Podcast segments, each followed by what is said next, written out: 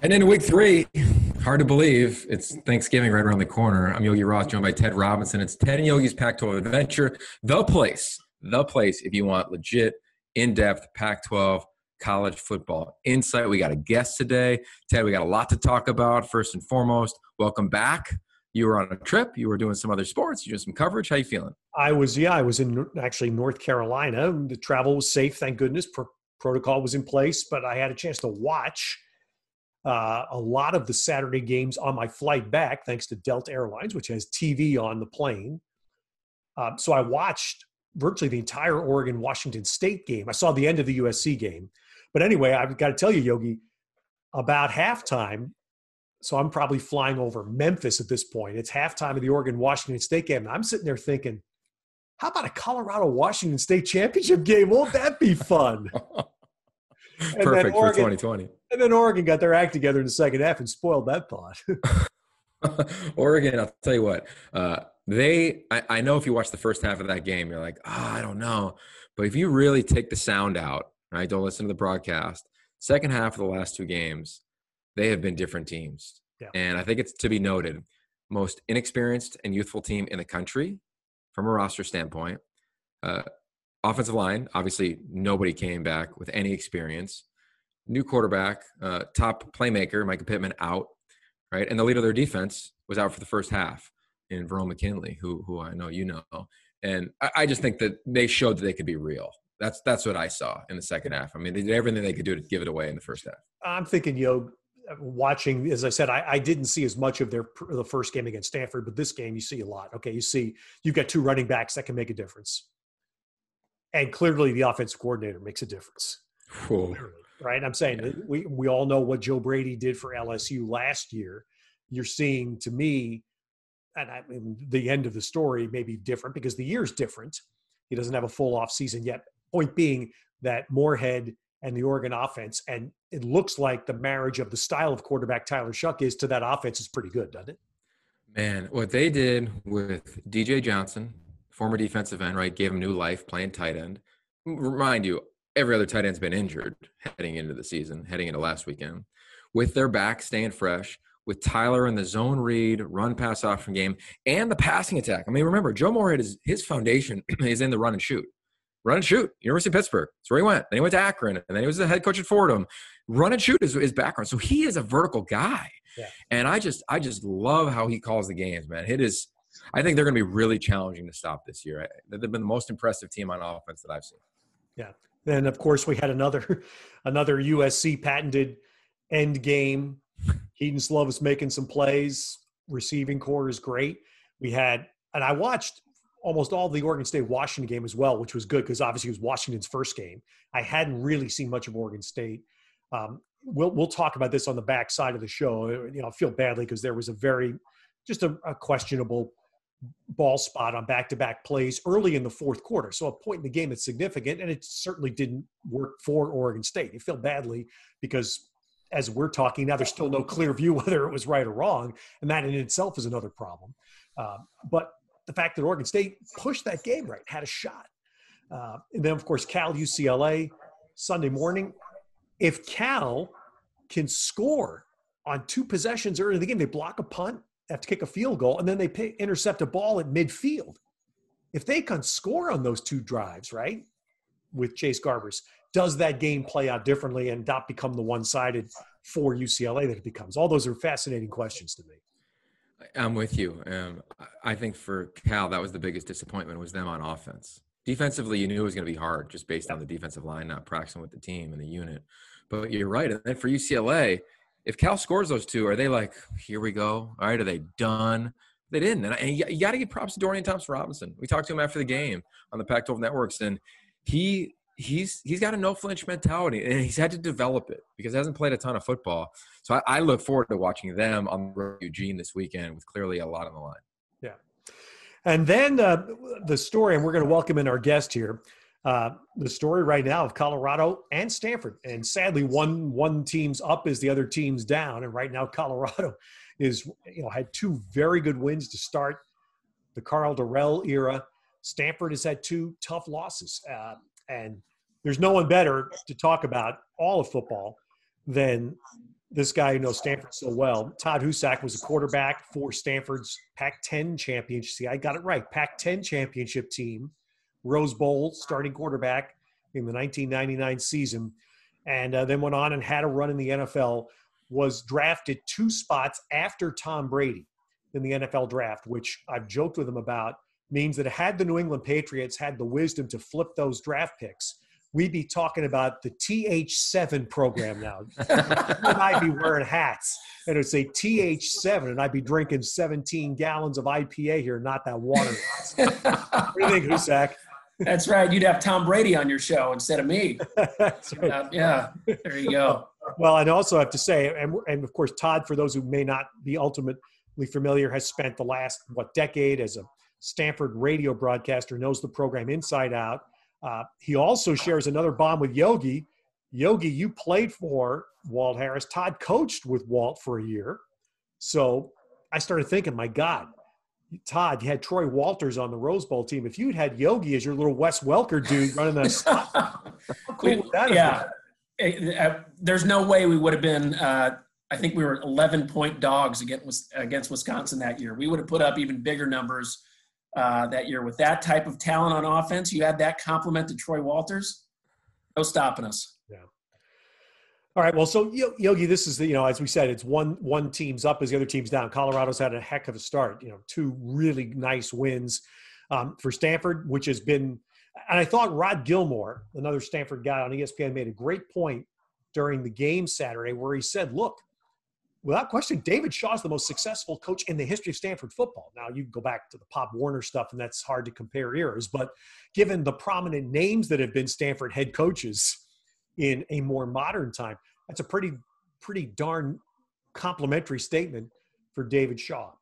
But last year and now the first two games of this year haven't been to that level, Todd. What do you think? Is it is it a is it is it a trend?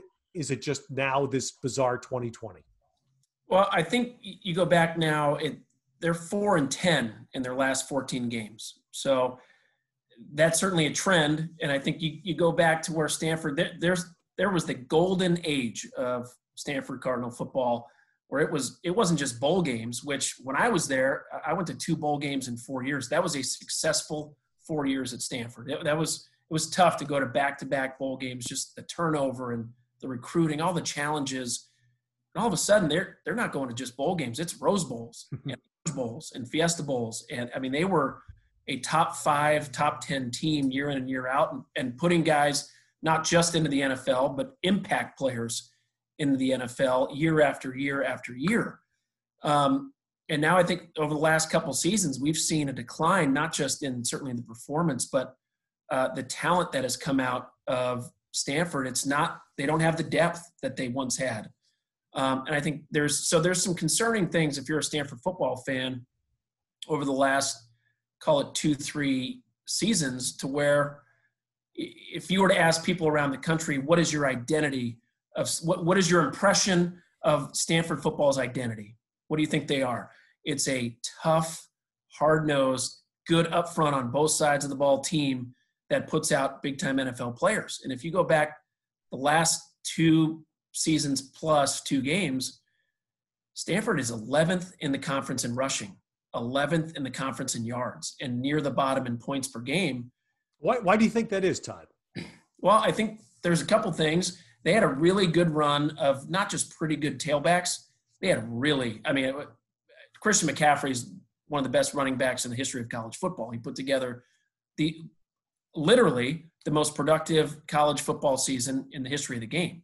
So I think, and then you go back even to Stepfan Taylor and Tyler Gaffney and Toby Gerhart. There was a almost unprecedented string of A plus tailbacks coupled with a really good offensive line where they not just recruited well, but developed these guys. All right, they took five star guys who perform like five star guys, and then they took two star guys and three star guys and got them to perform like four star players. And so I think that combination of just continuity and talent and coaching uh, just created a system where it repeated itself year after year, much like USC was able to do in the mid 2000s. I mean, Stanford was at that level of talent and coaching and production, and I think it's it's dropped off from the perspective of uh, I think they still have talent offensively. It just they've turned over some coaching on the offensive staff, and they just haven't been able to find that rhythm of, you know, even with Andrew Luck, Stanford was running first, what was a 55% running offense. Um, and they've tried to do that. They just haven't been able to outman, overpower defenses. And they've gotten into situations where you go back the last few years, it's a lot of second and 12s. And as you know, that's tough to overcome consistently. And so I think the fundamentals of the offensive system, where you look across the country, the team's not just putting up yards, but points and are good in third down and red zone situations, which Stanford has not been. It's yards after the catch. It's success on first down. And those those are things that have plagued Stanford. And I think created a situation where they're just not consistently productive enough to stay at the top. An interesting point on running the ball. Um, take it for what it is. In nine Pac-12 games this year, the team who's had more rushing yards than the opponent is eight and one, and the one loss was Arizona State against USC, which, for all intents and purposes, they dominated that game. Um, so, so, here's my question for you, because I, I'm with you on all those things. But when I looked at year and you kind of piece them together, let's just stay on offense. This offensive line last year had to survive. You know that. I mean, they were just trying to just operate. But now, like I look at Walter Rouse and I go all the way down the line and I say, they kind of look like those some of those horses back in the day. I look at the duo in the backfield and some of the freshmen that aren't even playing. I say, okay, they get. Uh, would I would I put them up against Stepfan Taylor? Maybe. Like I don't think they're that far yeah. off of a comp. I think the best receiving corps David Shaw's had from a depth standpoint. I mean, John Humphreys isn't even you know touching his ceiling as the true freshman, and then of course Simi Fehoko being the leader of that group or one of the leaders of that group. So I, I expected them to not be two and zero, oh, but a chance to be two and zero. Oh. So I look at the year, and Davis not playing, Davis not practicing, and, and I'm still saying like it's like they're 0 0 in my mind heading into this week. I'm curious what, what your thoughts are on on this team coming off of four and eight, you know, four and ten to your point over the last 12 games. Yeah, uh, Davis is talent. I think you look across the board; they're talented offensively, and certainly injuries have been a huge part of why they have not been successful. It's it's hard to start. I don't even know how many. Uh, there was a point last year where I think they had three true freshmen starting at the offensive line. That you don't want to be in that situation, and so that is tough to overcome. I think you go into this season knowing that the defense loses Paulson Adebo, an All-American, their best player, uh, and they're still banged up. I, I think you, at a certain point, you look at the consistency of a high number of injuries and that that's troubling too. It, it's hard to go into a season where guys are missing. I mean, you look at starters that you have penciled in for day one, and you're missing 40, 50, 60 starts over the course of the year out of that group. It's going to be hard to be successful consistently, but then you hope that there's enough depth where guys can come and fill in. But the drop off has been pretty significant. Um, the, going into this season, you know that the defense is going to have trouble, right? That front seven is depleted. The is young. Um, so let's go in and outscore teams and figure out a way to do that. And to your point, Yogi, they are talented offensively. I really like Austin Jones. I really like Pete. I I love that receiver group. And I think Walter Rouse has a chance to be one of the best offensive linemen in the conference. And, and maybe next year, he was he was outstanding as a true freshman last year. And so there's some pieces in place. I like Davis Mills. What's ironic is this is the first year. When's the last time Stanford hasn't hasn't had an all conference tight end? I mean, that's that might be the piece that's missing. Uh, yet they still give me give me their uh, you know their skill position players over eight or nine teams in the conference right now. I, I like our chances, um, and that's where you look at things like yards after the catch and creating space with your system. And it's hard to it, like you just don't see Stanford receivers getting open and and getting you know, catching the ball in space and running. I mean, I, I, remember the Colorado game last year being one of the few plays all season where Simi Fehoko caught that ball in space and outran everybody. And all right, let's let's do more of that. Let's throw crossing routes and screens and get guys in position um, where they can run away from people because they have the ability to do that. Connor Wedington is a really good player. Uh, Michael Wilson is a really good player. So if they can do that with or whether it's formations, I think it's interesting. Stanford does very little shifts and motions. And, things that you can do subtly to create mismatch problems um, on the defensive side. I think Stanford's a dangerous offensive. If I'm a if I'm a defensive coordinator looking at the skill position players for Stanford, man, how are we going to match up? Mm. But you get into the flow of the game, and Stanford could do a much better job of creating those mismatch problems that would keep defensive coordinators up at night. Todd, you, you made a great point there a moment ago about identity. And I know Yogi and I did this a lot for recent years. We would talk about the game that would match up the two most physical teams in the conference was Stanford and Utah when they would play. Yeah. So what I want to ask you, because again, you've been on the inside to see this. Uh, when Harbaugh, the Magic game, when Harbaugh came to Stanford, big thing. He brought in a new strength guy. Shannon Turley was let go probably a year and a half or so ago now. Has that had an impact on Stanford football? I think you look at the injuries and you know Stanford's identity. I think they Yogi, you go back to the first quarter or first half against or first quarter really against Oregon. They were they were pushing Oregon's front seven around. I, I liked what I saw. Stanford mixed it up, run and pass, and you was off balance. And Stanford could do some things in the run game, which opens up the pass game. And that's really, I think, where Stanford, in their heyday, they could run the ball for six yards a pop, which forced the defense to, all right, let's load up, and we're going to play one on one on the outside. And Andrew Luck could pick that defense apart all day. And I think eventually it has to shift where Stanford didn't have the personnel to run the ball effectively on first down. They kept trying to. Eventually, you got to shift to we're going to throw the ball to open up the run. Um, and I think Stanford's at a point now where I think they have the I think they have the offensive personnel. You can dictate what you want to do, and that's where you go out in the first quarter and figure out what's the defense going to do. Are they going to over? Are they going to bring that safety down and force us to throw the ball? And if so, we have the ability to do that they're going to play two deep, run the ball all day long. And so that's where Ted, when Stan, Stanford went through a run where it was the same five offensive linemen for two years straight, didn't miss a game. And that was a powerful running game. And you had that fullback who was going to mash. It was like six or seven, whether it was Owen Marecic or you go through that that that group. They were they were creating some problems for that front seven. Um, they haven't had that consistency or continuity and they went through a streak where they they just couldn't move the line of scrimmage. Um, and so I think that's where you have to be as as an offensive coordinator or play caller. How can I put our players in the best position where we can keep that defense off balance, like they did in the first quarter against Oregon, and then put our best position players in a situation where we have matchups, where we get our guys in space, and if they make that first guy miss, it's a 25 yard play. Mm-hmm. And so I think there's that's what they have to do now is figure out. Let's go back. What is their identity? Do we want to do we want to run the ball? Do we want to pass the ball? I think this year gives them the opportunity when they can do both. Let's have our starters. Let's have our first ten plays on a script. Figure out what the defense is going to do, and then attack where we think we can create the best the best plays.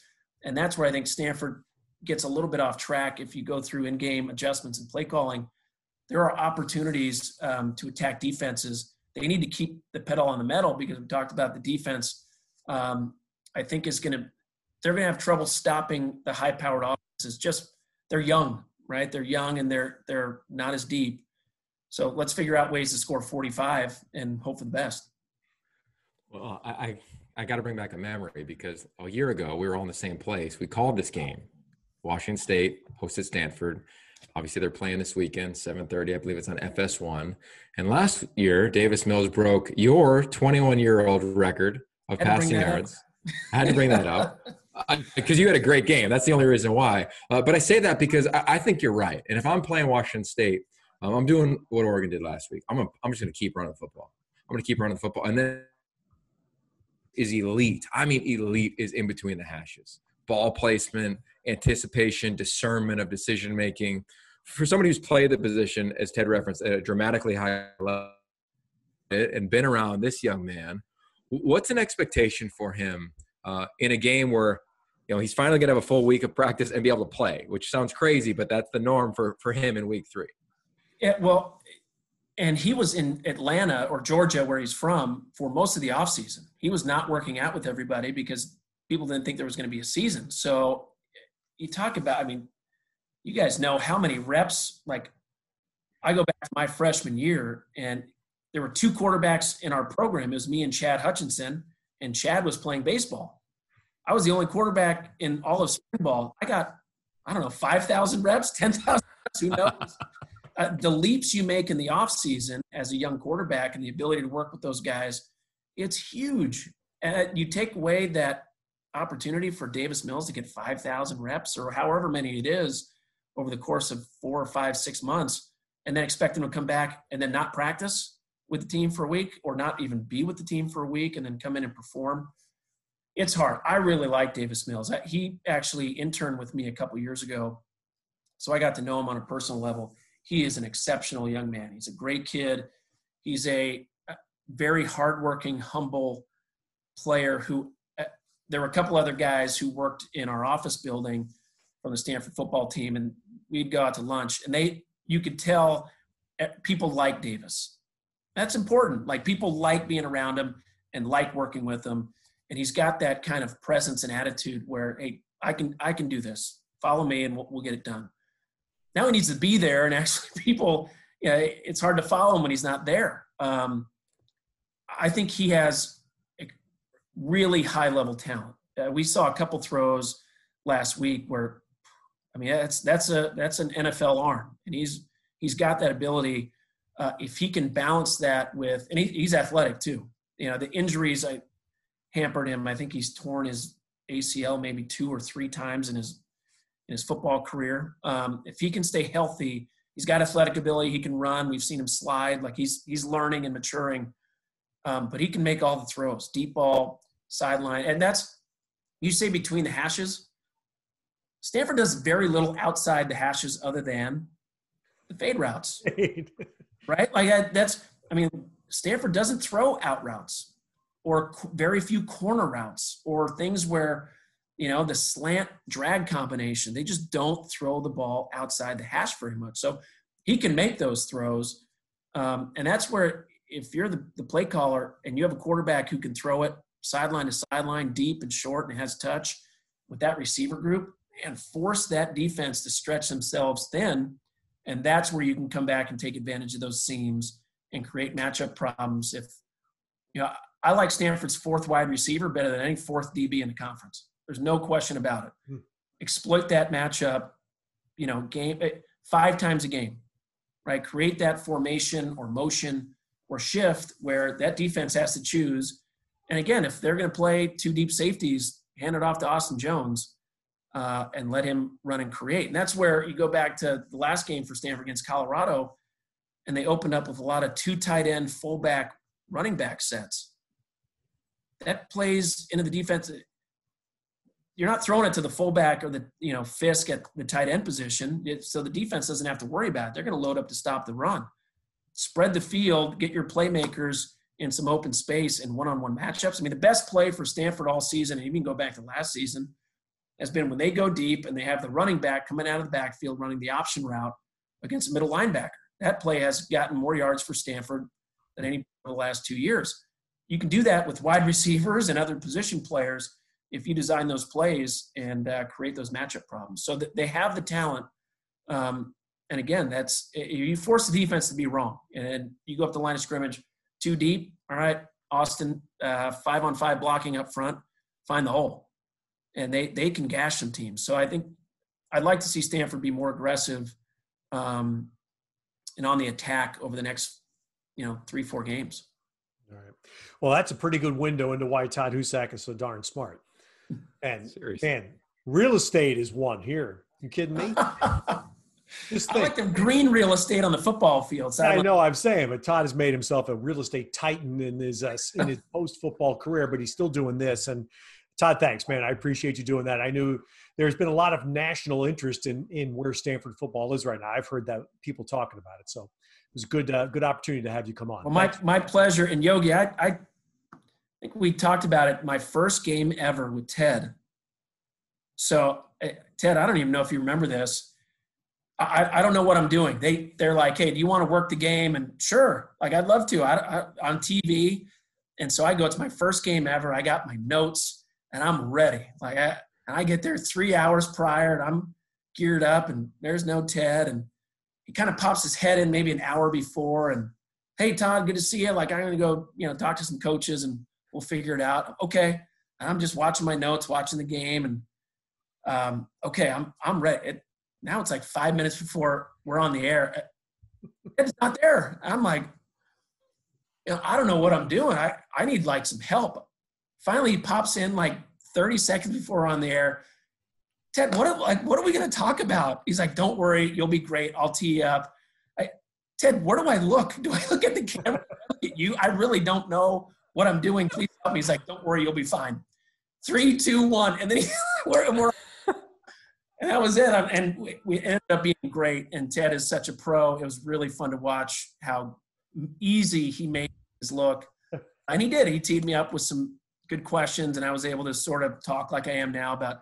You know what? You know what tailgate game. Todd, you know what tail. I was at Jesse's tailgate. You know that. Yeah. Inside, folks. That's a good point. Todd knows what I'm talking about. yeah, and uh, but uh, Ted, that was fun going back and looking how I got started in broadcasting and I really lucked into it. Uh, and how passionate I was about Stanford football and be able to work with guys like you and Dave Fleming and yes, exactly some amazing people along the way. So very lucky. We'll see what happens in the future. I'm certainly open to doing it, but um, reflecting on the last, I've been doing it 14 years. Ted, our first game was 14 years ago. Yeah, it's exactly 2007, right? Yeah, yeah. 2007 so, I stopped doing Stanford radio. So you're right. Well, yeah. you are the number one broadcast free agent on the Pac-12, and, and and and listen, I am your. You haven't even hired me. I am your agent. Okay. There you go. I'll, I'll yeah, I'll give you a text with my commission. Okay, just you have an open tab at the Old Pro on me. All right, Todd. Thanks. Thanks, guys. Great talking to you. All right, you too. So that is Todd Husak, and uh, Yogi. I thought that was great just to get Todd's take on uh, on where Stanford is. Let's bounce now because we have the other games to talk about, and and I am uh, as Todd was talking about Davis Mills with Stanford and you, with you, I kept thinking of Grant Gunnell and how excited we know Arizona's coaches were last year, knowing, all right, Khalil Tate was likely going to move on, so that 2020 would be Grant Gunnell's year. And I'm thinking after that first to watch Arizona play Saturday, this past Saturday, to watch Gunnell, to watch the guy you were talking about and hyping Brightwell, all of a sudden, that's the most optimistic I think since Sumlin's been there that you have to feel about Arizona football. Oh yeah, I mean by by far, it was it was really fun to watch for me. Uh, what you and I've talked about ad nauseum, which is pace, plays after critical errors. That's my uh, acronym for that. Throws a pick on the first possession, doesn't flinch, leads them on a game-winning drive, at least what we perceived to be. I think it was 134 left in the game, and you're thinking, oh my God, the legend of Grant Gunnell just just happened. And of course, they lose in dramatic fashion, but he's he he proved to be the recruit that Arizona wanted him to be. He clearly went to work in the offseason, and now he's going to get tested again, right? Going up to UW. This is the best secondary in the conference, and it ain't close, in my opinion, at least through two games. The way they move in unison, how fast they can um, recognize a route combination. So for him, he's going to have to be on it. And that's probably the game. Um, there's a lot of fun games this weekend. I'm really anticipating his performance in this game more than most. I, so that was going to be my. You answered my question. I was going to say, who are the best DBs in the league this year? You say Washington. We Utah has always been in that conversation in prior years. We know they lost a lot. So unfortunately, USC's wide receivers and Washington's DBs could only meet if there's a, you know, if that's a championship game collision. But the the, USC thing, I just one thing.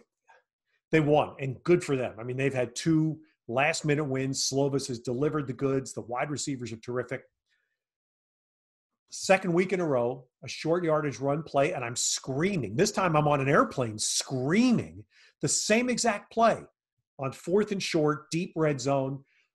Kedon Slovis puts the ball in the belly of the running back, unblocked. Guy comes in off the weak side and crashes the play up. I, I gotta if Kedon Slovis pulls the ball out of the running back's belly, he walks into the end zone around the right side. Is that is there no read option for him on that play? I don't, don't know. Do I'm it. just watching. I mean, that's why I can't believe it. Yeah, I, I don't know exactly, but to, to, if you look at what they've done in the past, that has not been a huge part of their game. Right. Uh, I had imagine it's going to become a part of it because you're right. That that is the game, right? If you can get SC into third and short and feel like you can disrupt the receivers, they haven't proven the ability to dictate terms, right? That's what Todd kind of referenced with with Stanford, and and that is unfortunate because they should be able to. And with their loss of their center last week, uh, you know, expect him to come back this week in Brett Neilon. Uh, we'll see, but they have to be able to run the football, in my opinion, especially in this game because this defensive front for Utah is not known, but Mika Tafua will be known. Devin Lloyd will be known. This secondary, they'll have their problems and challenges. So to me, this game might go like it did a couple years ago when I think Utah was ranked third and SC beat them at home and it was jump ball central down the field. But Utah dominated the rest of the game. Like that, that might be the game plan. But that to me is not a game plan to go compete in the CFP. Uh, I just think you have to be better up front. And I think to be fair to the Trojans, when you're not allowed in your weight room until a week before the season, that's just a fact because of LA and COVID 19.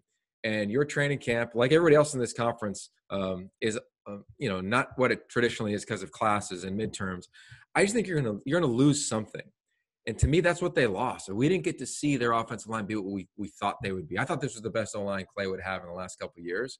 Haven't seen it yet, uh, and they're going to be tested. It'll be their biggest test of the regular season, in my opinion, on Saturday night and it's going to be cold. It's going to be dark. It's going to be late. It's the latest game they've had since, uh, oh, I think it's like this, like uh, like the '60s or something like that, or 60 years. Well, first of all, let's pray. I mean, in in our own way, let's all individually pray that Utah is able to play the game, that they've gotten through this COVID situation, that they can play the game. You're right; it's an 8:30, which will mean 8:45 by the time TV lets them kick off uh, up there. So let's hope that happens. But I, have got to throw this out, Yogi, because it was fascinating. And, and again, after the um, Oregon uh, Washington State game was over, I was I was watching because there was no late. I couldn't see the Oregon State Washington game. That was not because that'll be something we get to in a minute. It's on a second tier channel. We couldn't get it, but I'm watching Wisconsin Michigan.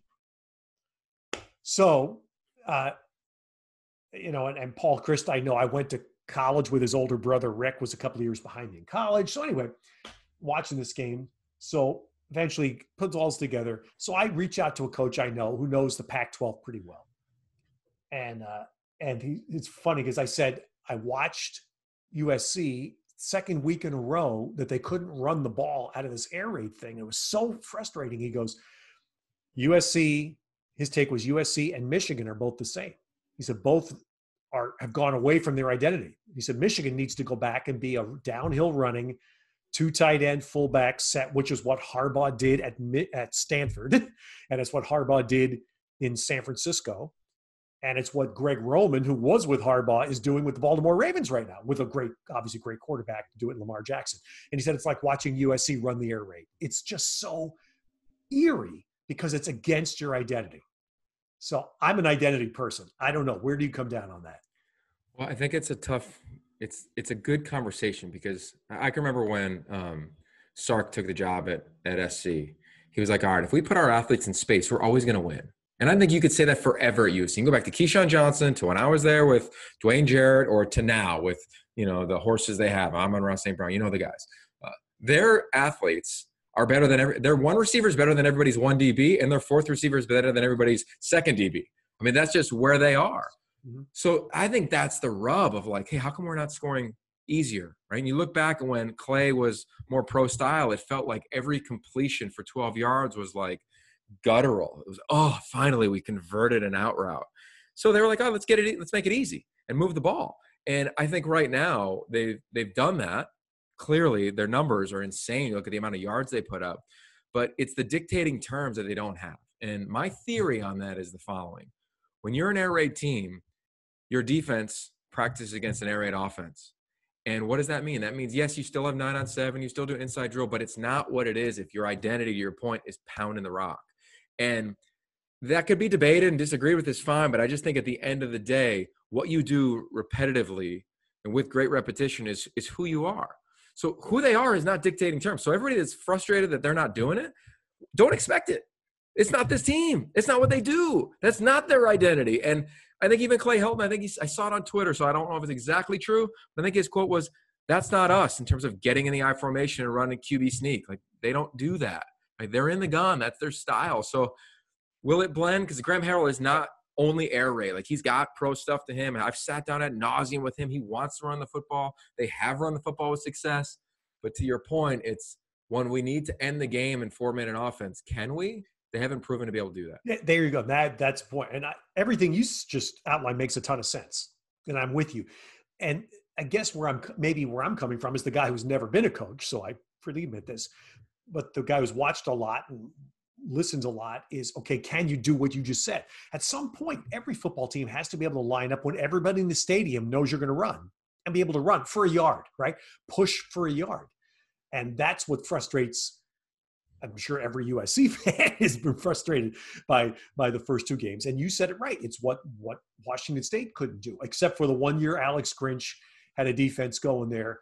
Other than that, you're right. The Cougars never really had a defense that could dictate the terms of a game.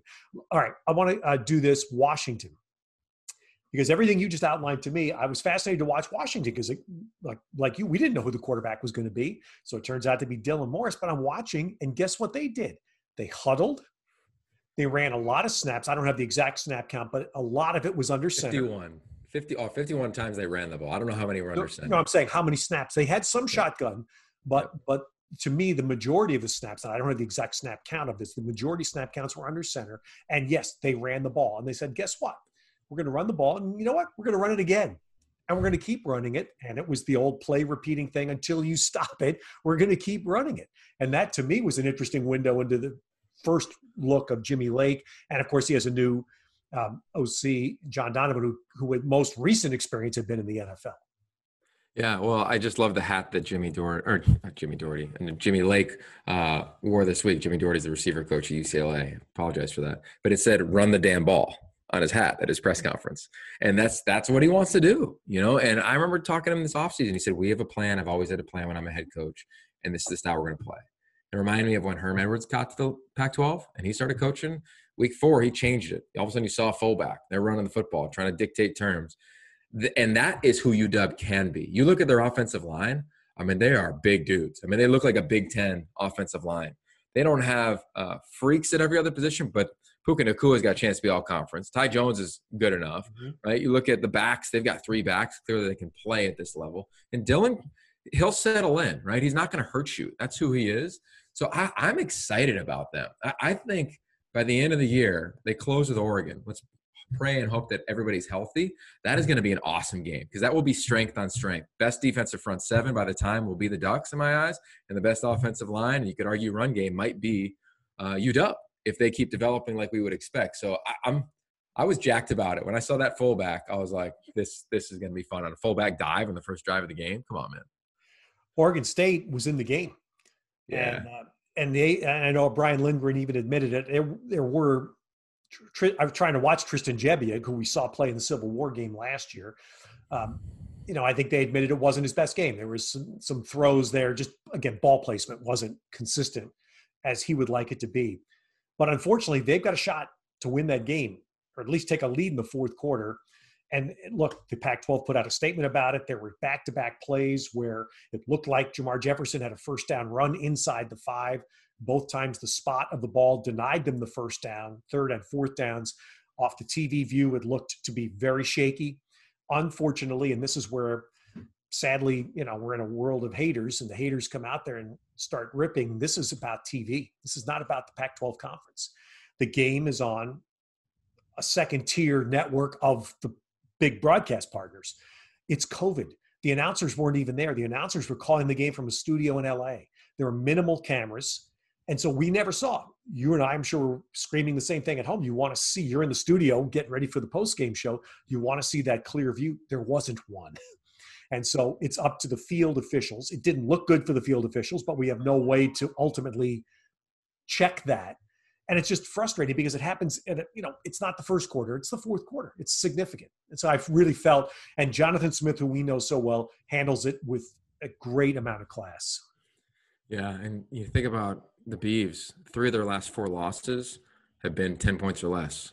The one that wasn't, we called it, you know, in the Oregon game last year in their finale. So they have been in tight games and they haven't won them. So another opportunity for them didn't work. So I, am looking forward to them against Cal. You know, like how do they bounce back? How do they operate? Cal is going to come back. We'd expect them to play much better than they did a week ago, and and we'll see. And you're right, Tristan did not have it was his worst performance of his career. So I'm I'm looking forward to this game based on two teams that desperately need to win. Yeah, and if uh, and so let's let's circle back and wind up. Is this a step for UCLA, the Sunday morning game? Um, you know, I thought it was obviously great credit to me to both schools and the conference to make that happen to begin with, so that Cal can get a game in and not be, you know, unfortunately not be like Utah was. Um, how much do we judge either team off that game to you? I judge UCLA a lot.